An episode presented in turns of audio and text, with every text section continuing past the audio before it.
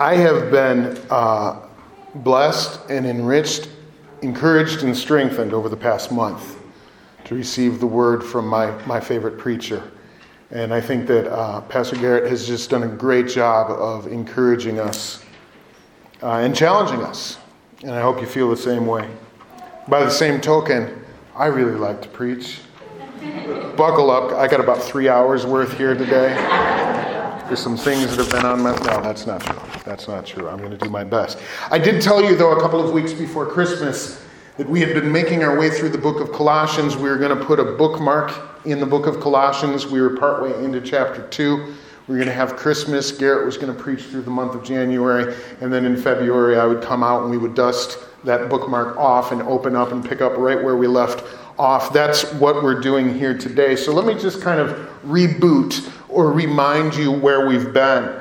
book of Colossians is a letter that the Apostle Paul wrote to a, a church gathering in the city of Colossae, a church that he had never met. Now, this letter appears in your Bible as the book of Colossians. I had taken the liberty of, of uh, printing it out without verse numbers, without chapter numbers, without footnotes, just a letter, just exactly as the Colossians would have received it.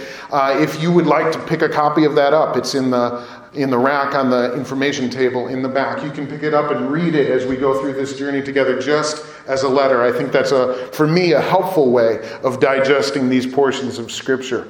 But it wasn't a letter that Paul wrote to this church. It was a church that he had never met, a church that had received the gospel by way of uh, a colleague of Paul's, and they had received the gospel with great joy, great enthusiasm. They had become Christians, and now they were worshiping together, but they had reached that point early in their faith when they realized, wow, we got some work to do.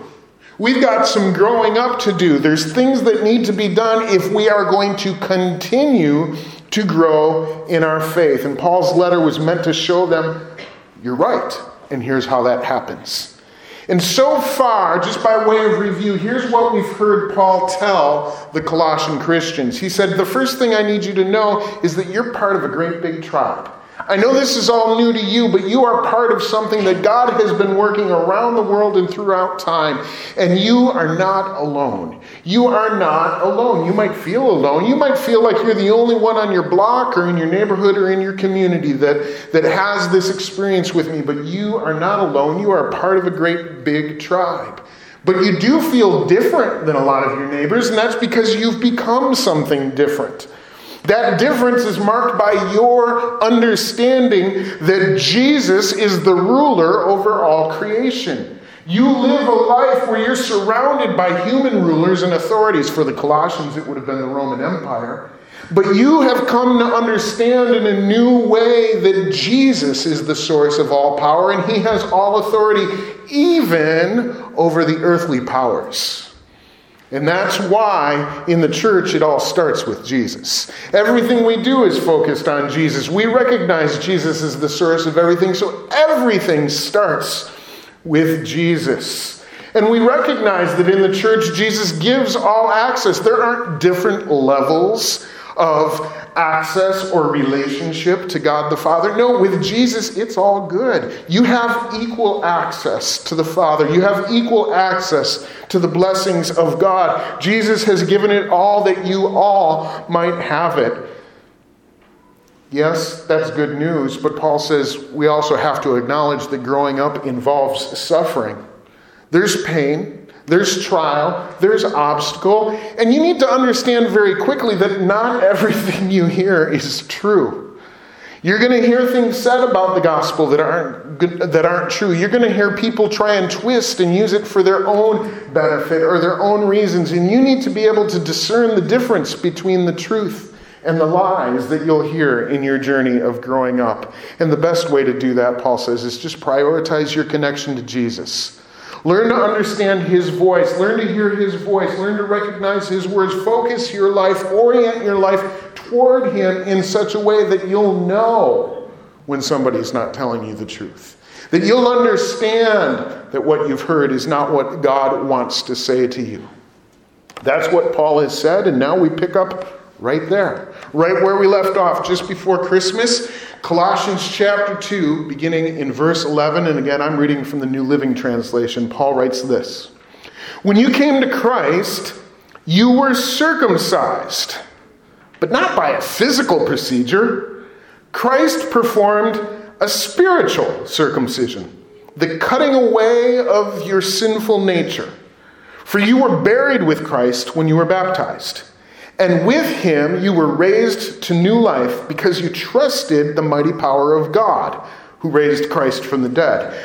You were dead because of your sins and because of your sinful nature that had not yet been cut away. But then God made you alive with Christ, for he forgave all our sins. He canceled the record of charges against us and took it away by nailing it to the cross. In this way, he disarmed the spiritual rulers and authorities. He shamed them publicly by his victory over them on the cross. Let's pray. Father, we thank you for your word this morning. We receive that we receive what we have heard today as the words your Holy Spirit has given to us. We pray, Lord, that you would enlighten our understanding as we chew on this message today. Lord, that your word would be clear to each one of us. We thank you for this blessing in Jesus' name. Oftentimes, when I preach, I read something from the Bible and then I explain or I try to explain what it means, and I'll use a simile or a metaphor. I'll say, This is like this, or this reminds me of this circumstance, as a way of trying to help us all understand what the Word of God is saying. But in this particular passage of Scripture, I don't have to do that because, did you catch it? Paul gives us the metaphor. He says, here's what's going on and here's what it's like. I don't have to come up with an illustration because Paul has given it to us. He's given us the metaphor. He's saying that coming to Christ is like being circumcised. Not a pleasant thought. Paul, I wish you had chosen a better metaphor for me to preach on this particular Sunday morning. This is a little awkward, isn't it? A little, a little uncomfortable, right? But this is what Paul says. Paul says, coming to Christ is like being circumcised. Now, the ancient Jews, as most of you probably know, used circumcision as a signifier that someone was truly Jewish. In their minds, that meant you were truly numbered among God's people. So if you were born as an ethnic Jew, a, male, you would be circumcised very shortly after birth. But Judaism also had provisions for adult converts of other ethnicities. If there were folks from, from foreign lands that said, I want to convert to Judaism as, as my religious practice, there were provisions within Judaism by which they could become circumcised so that they could demonstrate that they were also part of, of God's people, which, not surprisingly, really hurt their conversion rate. Okay? There weren't a whole lot of people lining up for that. There weren't a lot of folks. And so by the time of Christ, there were also provisions for folks who were like, yeah, I, I, I want to say I'm Jewish, but I don't want to do that whole thing. Right? So they had like this whole other category for that. But this is what it was like. It was like, this is the signifier. This is the thing which shows, which demonstrates that you are among God's people. Now, because Jesus himself was ethnically Jewish, and most of his earliest followers were ethnically Jewish, and because the God that Jesus spoke of was Yahweh, the God of the Jews, there was a lot of discussion in the early church about whether or not you had to become Jewish in order to follow Jesus. Do you have to become Jewish? And behind that question, no doubt, for many people was so do you have to, you know, in order to follow Jesus? Do you have to do that in order to follow Jesus? This almost certainly would have been on the minds of the believers in Colossae because many of them were ethnically Gentile. So this would have been kind of a big deal to them. Do we really need to go through Judaism in order to follow Christ? Do we have to become Jewish in order to have a real relationship with God? In essence, they were asking, Do we need to be circumcised? And Paul's answer is clear. He's telling them, But you've already been circumcised. He's saying you came to, you've already, don't ask me if you need to be circumcised, you already were circumcised. Granted, not physically perhaps, but you underwent a spiritual circumcision when you came to Jesus. And that's a way of Paul saying coming to Jesus is the only thing you need to do. It's the only thing you can do in order to have a real relationship with God. Now, I would hazard to guess that physical circumcision is not foremost on our minds in this culture when we consider our religious options. When we consider turning to Jesus and think about what it is to be a Christian, that's not really one of the things that tends to get in the way for most of us in this day and age, in this culture, in this society. But I think that there are plenty of other obstacles that we tend to put in the way. Can I really come to Jesus because of my past? Don't we have to address that first before I truly can have a relationship with God? What about my family? You know, us Martinsons have never been religious folks. Perhaps there's something that I need to do before Jesus will accept me. How about my personality? How many of us at one time or another have said, well, this is just the way I am? And sometimes we even get a little snarky about it, don't we? Well, God, you made me this way. If you don't like me, then that's your problem, not mine. There's all of these things that we tend to put in the way and say, I can't come to God because this other thing hasn't happened yet. But we need to hear what Paul told the Colossians. You don't realize when you came to Christ, it already happened. It already happened. So, just as the ancient Jews believed that entering into God's family was made official through circumcision, which is the cutting away of part of our physical body. The New Testament tells us that Jesus cut away our sinful nature. Jesus cut away, he, he performed a surgery, didn't he? He cut away our sinful nature. Jesus took us into the OR and he performed a sinful naturectomy. That's what he did. It wasn't your body that needed to be cut. And by the way, don't sleep on this. It's not just for the man of the house anymore. In Christ, there are no limitations on who can be reconciled to God. Your past can't keep you out. Your ethnicity can't keep you out. Your gender can't keep you out. Your age can't keep you out. This relationship with God is meant for everyone. And it all happens as we meet Jesus. And so Paul has the audacity to write a letter to a bunch of Gentiles, young and old, from nations all over the place, men and yes, women, and say, Y'all been circumcised. Y'all been circumcised. Well, here's how he puts it, slightly more formally in verse 11. He says, Christ performed a spiritual circumcision. He cut away the part of us that is inclined to sin. He surgically removed the portion of our spirit that, as the psalm writer said, I'm sorry, the hymn writer said, prone to wander. Wander away from the path that God has intended for us. Now, does that mean that once we meet Jesus, we're never going to sin again? We had a little conversation about this this last Tuesday night. I was privileged to join the men's Bible study, and we were talking not about this text, but about this topic. Is that what that means? That once we come to Jesus, we're just never going to sin again? And the guys kind of sheepishly put their hands up and said, No, no, that's definitely not what that means. It simply means that our tendency is different.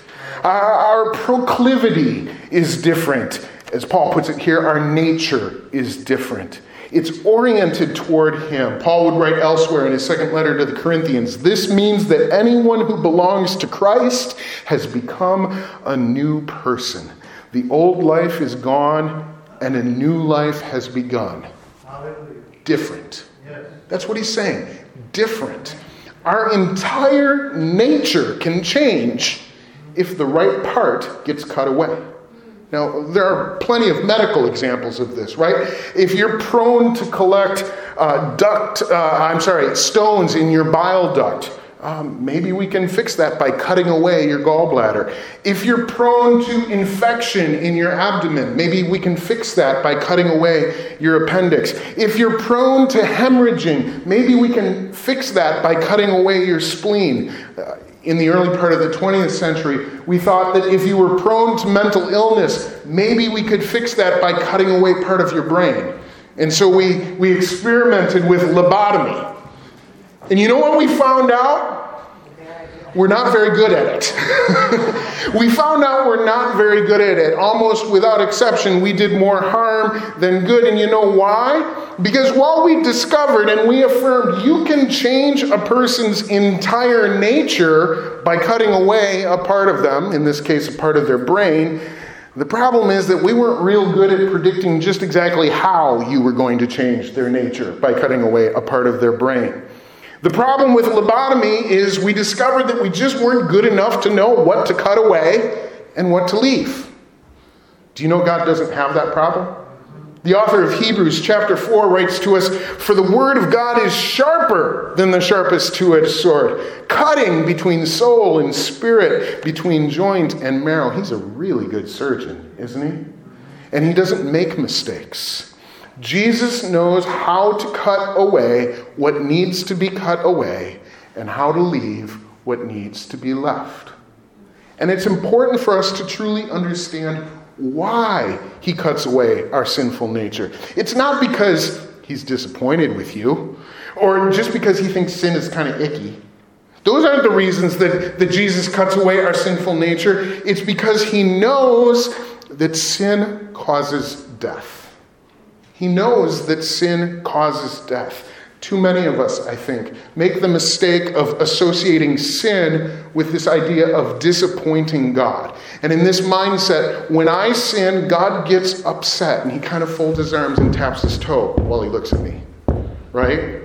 He expected better of me and I let him down.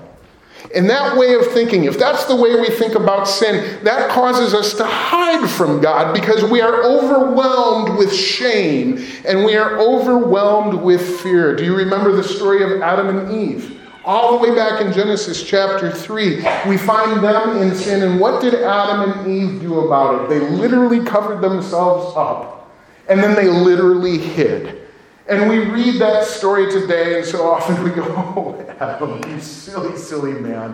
What made you think that you could hide from God? And then nine times out of ten, we turn around and we do the exact same thing. Am I wrong? Am I wrong? It's because we misunderstood Jesus' attitude towards sin. And the result of that misunderstanding is I'm filled only with shame. But the Bible tells us that the real issue with sin is that it's killing us. Here's how Paul put it in verse 13. He said, You were dead because of your sins. You were dead because of your sins. And now, when we understand it that way, we're not sh- filled with shame any more than the cancer patient would be trying to hide from the surgeon. When we understand that sin causes death, we don't want to hide from God, we want to run toward Him. We exchange our shame for joy and for thanksgiving. Spiritual circumcisions means that Jesus has cut away the part of us that is prone to sin because Jesus knows it was killing us. Sin was killing us. But that's only part of the problem. Removing the sinful nature changes us. It changes our nature. It makes us different. It makes us less likely to sin. But like we already said today, it doesn't mean that I'm never going to sin. Let me tell you what I think is true about myself. You can determine for yourself if you agree or not. I think that I'm not particularly physically clumsy. I mean, I have my moments. But I don't think I'm prone to fall down. I'm fairly strong. I'm fairly healthy. I have a decent sense of balance. I'm not prone to tripping and falling. But every once in a while, I stumble. Uh, it might be a shoelace. It might be an uneven part in the sidewalk. It might be an obstacle that I didn't happen to notice. Doesn't mean I'm prone to fall. It just means today I took a spill. And it's like that with sin. Even if we don't have a sinful nature, if, even if we aren't sinfully clumsy, there still needs to be a solution to account for the impact of that occasional, that every once in a while sin. If we're going to be rescued from the death that it causes, we need a better solution, and Jesus provides that solution. Yes, sin causes death, but forgiveness kills sin. Forgiveness kills sin. Here's another misconception we need to undo. Too many of us see forgiveness as a sign of weakness. We have this mistaken idea that if we forgive someone their offense, that makes us an easy target. Uh, it turns us into the world's doormat. We think that forgiveness makes us vulnerable to further harm. But that's the way of thinking that causes us to forgive begrudgingly. Maybe we know God wants us to do it, but we really aren't on board with the idea. Here's what we need to understand forgiveness isn't a weakness. That is backwards thinking. Forgiveness is a powerful, hear this, offensive weapon. It is an offensive weapon. Do we recognize that the people of God wage war with forgiveness? That's the weapon we take into battle. It is a powerful offensive weapon in the arsenal of righteousness. Forgiveness has the power to destroy the destroyer. It doesn't leave us vulnerable to further harm, it does the opposite. It ensures that we can't be harmed. It makes us victorious. Look at what Paul said about it. I'm reading from verse 13 again. Then God made you alive with Christ. How? For he forgave all your sins. The destroyer was trying to destroy you, but God brought you to victory. And what was the weapon he waged? Forgiveness. Despite the fact that sin was killing us, we were made alive by God when He forgave us because forgiveness kills sin. I just channeled the Raid commercial there, didn't I? Raid kills bugs, dead. Right? That's forgiveness and sin right there. Here's the kicker forgiveness is not a commodity that I receive from God. I think we think of it that way sometimes, right? It's this transactional thing that hopefully we receive from God. God, you have forgiveness. I want forgiveness, so could you hand me a little of that forgiveness? Because I could really use it here. But that's not how forgiveness works. It's not a commodity to be exchanged. Forgiveness is a condition that we live in. And so we who are alive in Christ we extend forgiveness just as cheerfully as we receive it. Elsewhere in his letter to the Ephesian church, Paul would write, Be kind to each other, tenderhearted, and forgiving one another, forgiving one another, just as God through Christ has forgiven you.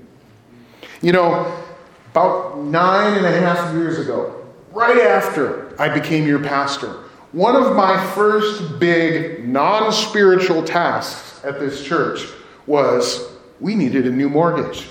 The bank that we had been working with was actually closing down. Our mortgage was ballooning. We needed to find a new lender and we needed to find a new mortgage. And I can tell you that the first six or nine months of my pastorate, as wonderfully spiritually uh, uh, exhilarating as this might sound to you, was marked most, mostly by meeting with bankers and trying to find a mortgage.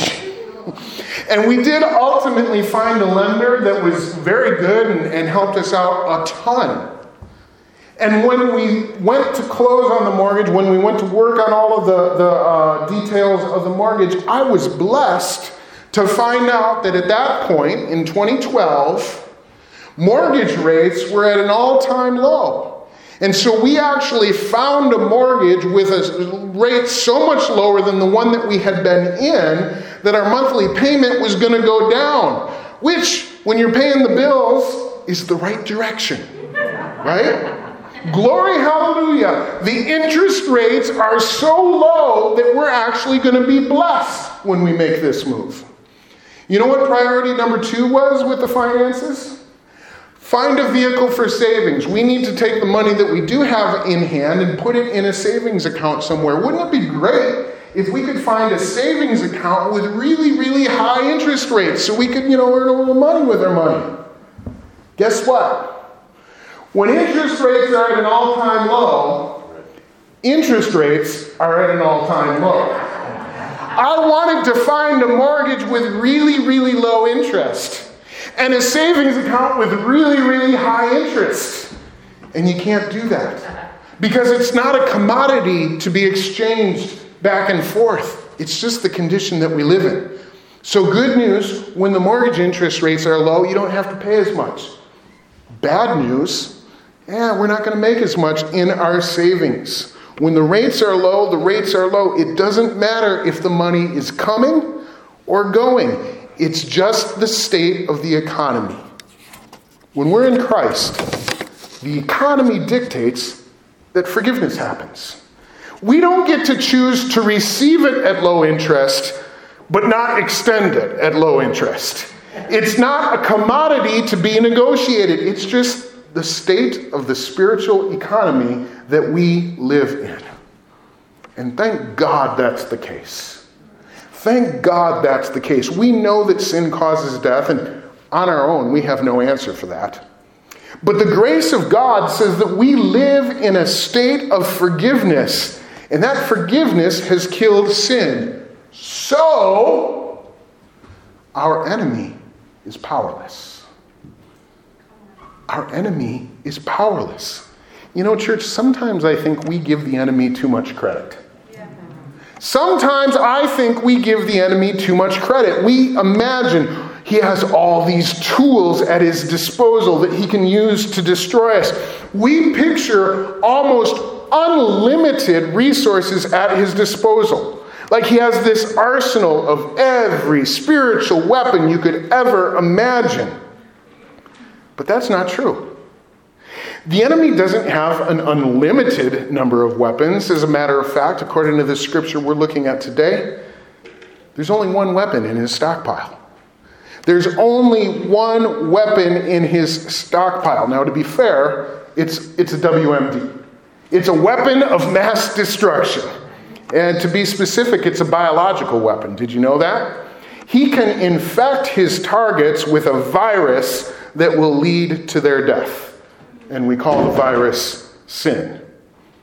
But as we've just seen, God has a plan for those who have been infected.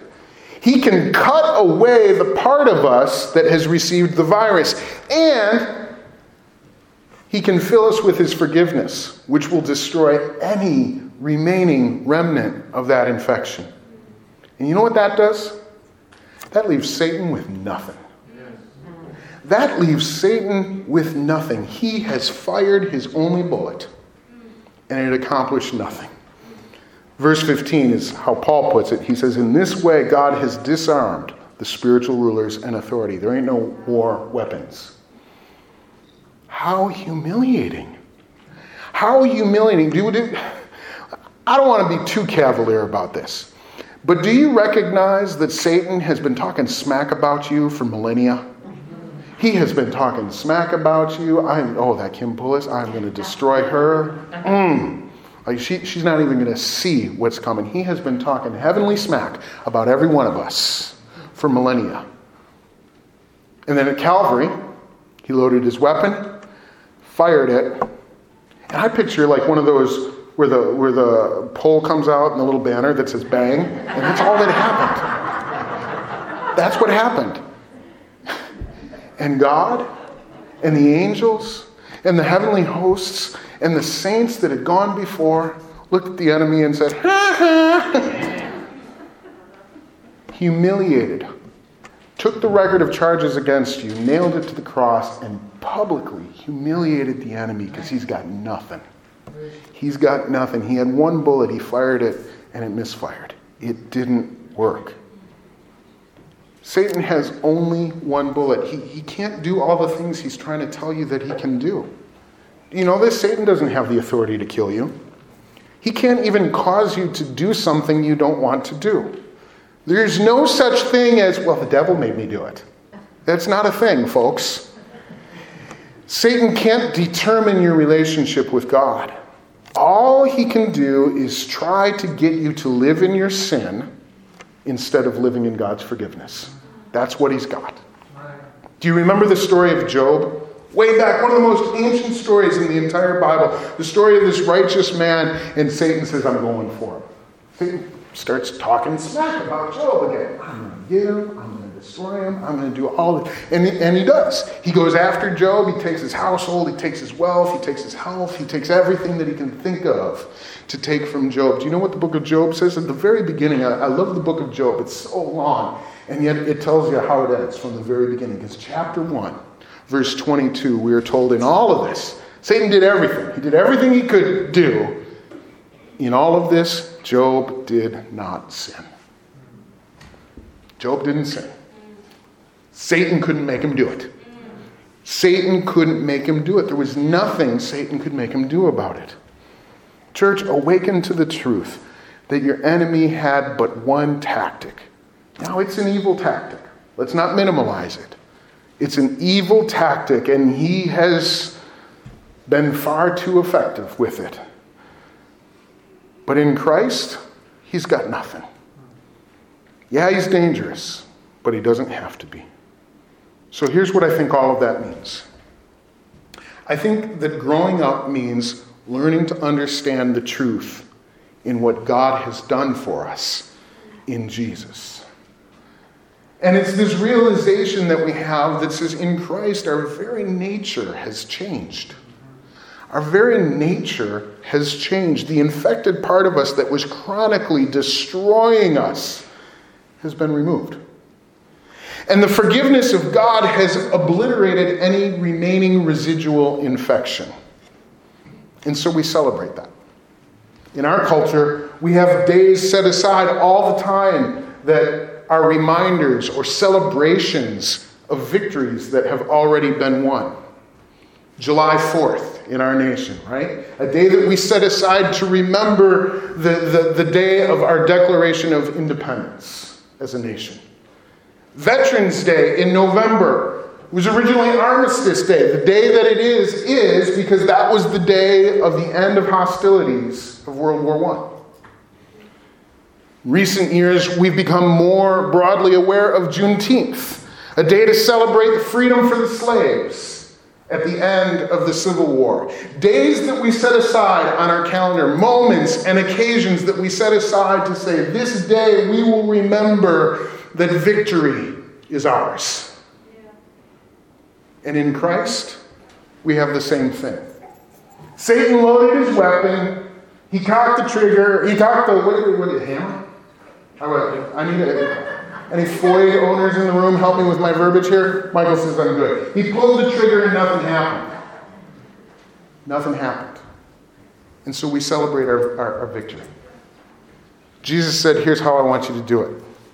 I want you to gather, and I want you to take some bread, and I want you to take some wine. And listen to the things that Jesus said about this. You've heard them again and again and again. You've heard them again and again and again. But today, remember that these are proclamations of victory. He said, I want you to take this bread and I want you to notice that it's been broken. And when you see that broken bread, I want you to be reminded of my body, which was broken for you. I want you to be reminded that at the very moment that Satan was firing his weapon, it didn't work. I want you to see brokenness here and remember that the idea of forgiveness isn't a sign of weakness, it's a sign of victory.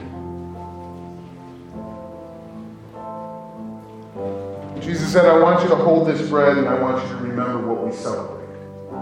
Father, we thank you for the broken bread, which reminds us of the broken body of your Son. We thank you, Lord, for the sacrifice of Jesus by which we are saved, Lord, by which we know victory. We receive it today.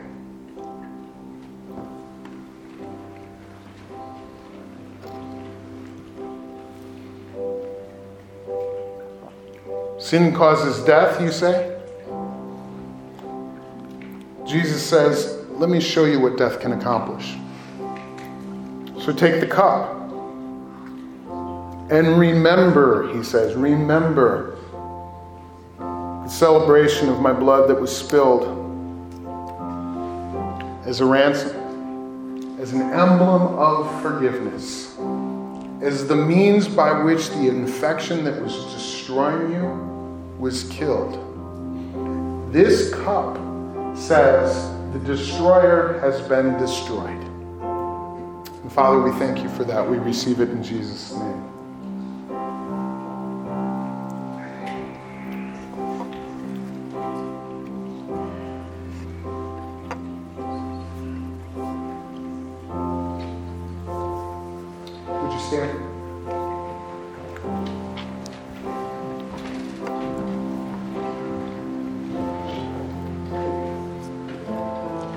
Church, you're different. Can I proclaim that over you today? I've known a lot of people. You have too. You're different. You're different. There's something about you that the world can't quite put their finger on, but they see it. You're different. There's something about your nature that has been changed. You know, I've known some of you as individuals long enough to know you weren't always this way. I mean, I'm not saying I got the dirt on you, because plenty of you got the dirt on me too, right? This is mutually assured destruction right here. But I know this you're different. You're different. And so, if the enemy ever tries to whisper something into your ear, about how you probably can't really be the Christian that God wants you to be. If you're ever tempted to think about how there's some stuff that you need to fix before you can get closer to God, if there's ever a moment when you begin to question what the what the ceiling is on your spiritual potential, could you do something that feels a little silly and it feels a little awkward, but I think is very befitting a different group of people. Could you remind yourself and remind the enemy, bro, I'm circumcised. I'm circumcised. And you might not want to proclaim that publicly. That needs some awkward moments, like we need to be careful about this. But you've been here today, you know what that means. Not by a physical procedure, but there is a part of my nature that Jesus cut away. There is a way that I used to be because it's the way I was. It just ain't there anymore. Bro, I'm circumcised. Could you remember that? Father, we thank you for this. Lord, if I had read that scripture on my own in a million years, I never would have come up with that metaphor. Thank you that, that, that the Apostle Paul was speaking in a way that we weren't. But Lord, your word is truth and we receive it in confidence today. I thank you, Lord, that every life in this room that is submitted to Jesus represents a life that has been changed, that has been transformed.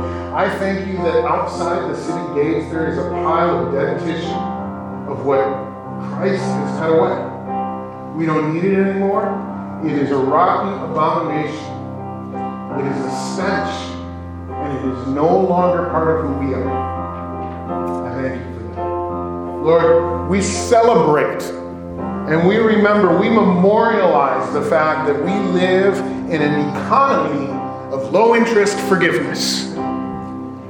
It comes and it goes and it's exchanged freely among us because we are forgiven. And each time it happens, Lord, we are made stronger because we remind ourselves and we remind our spirits that forgiveness kills sin thank you. We receive your goodness. We receive your strength today. We receive your encouragement today. Thank you for all these things in the strong and sufficient name of Jesus our Savior. And everybody says, Amen. Love you, church. Have a great Sunday afternoon. We'll see you next week.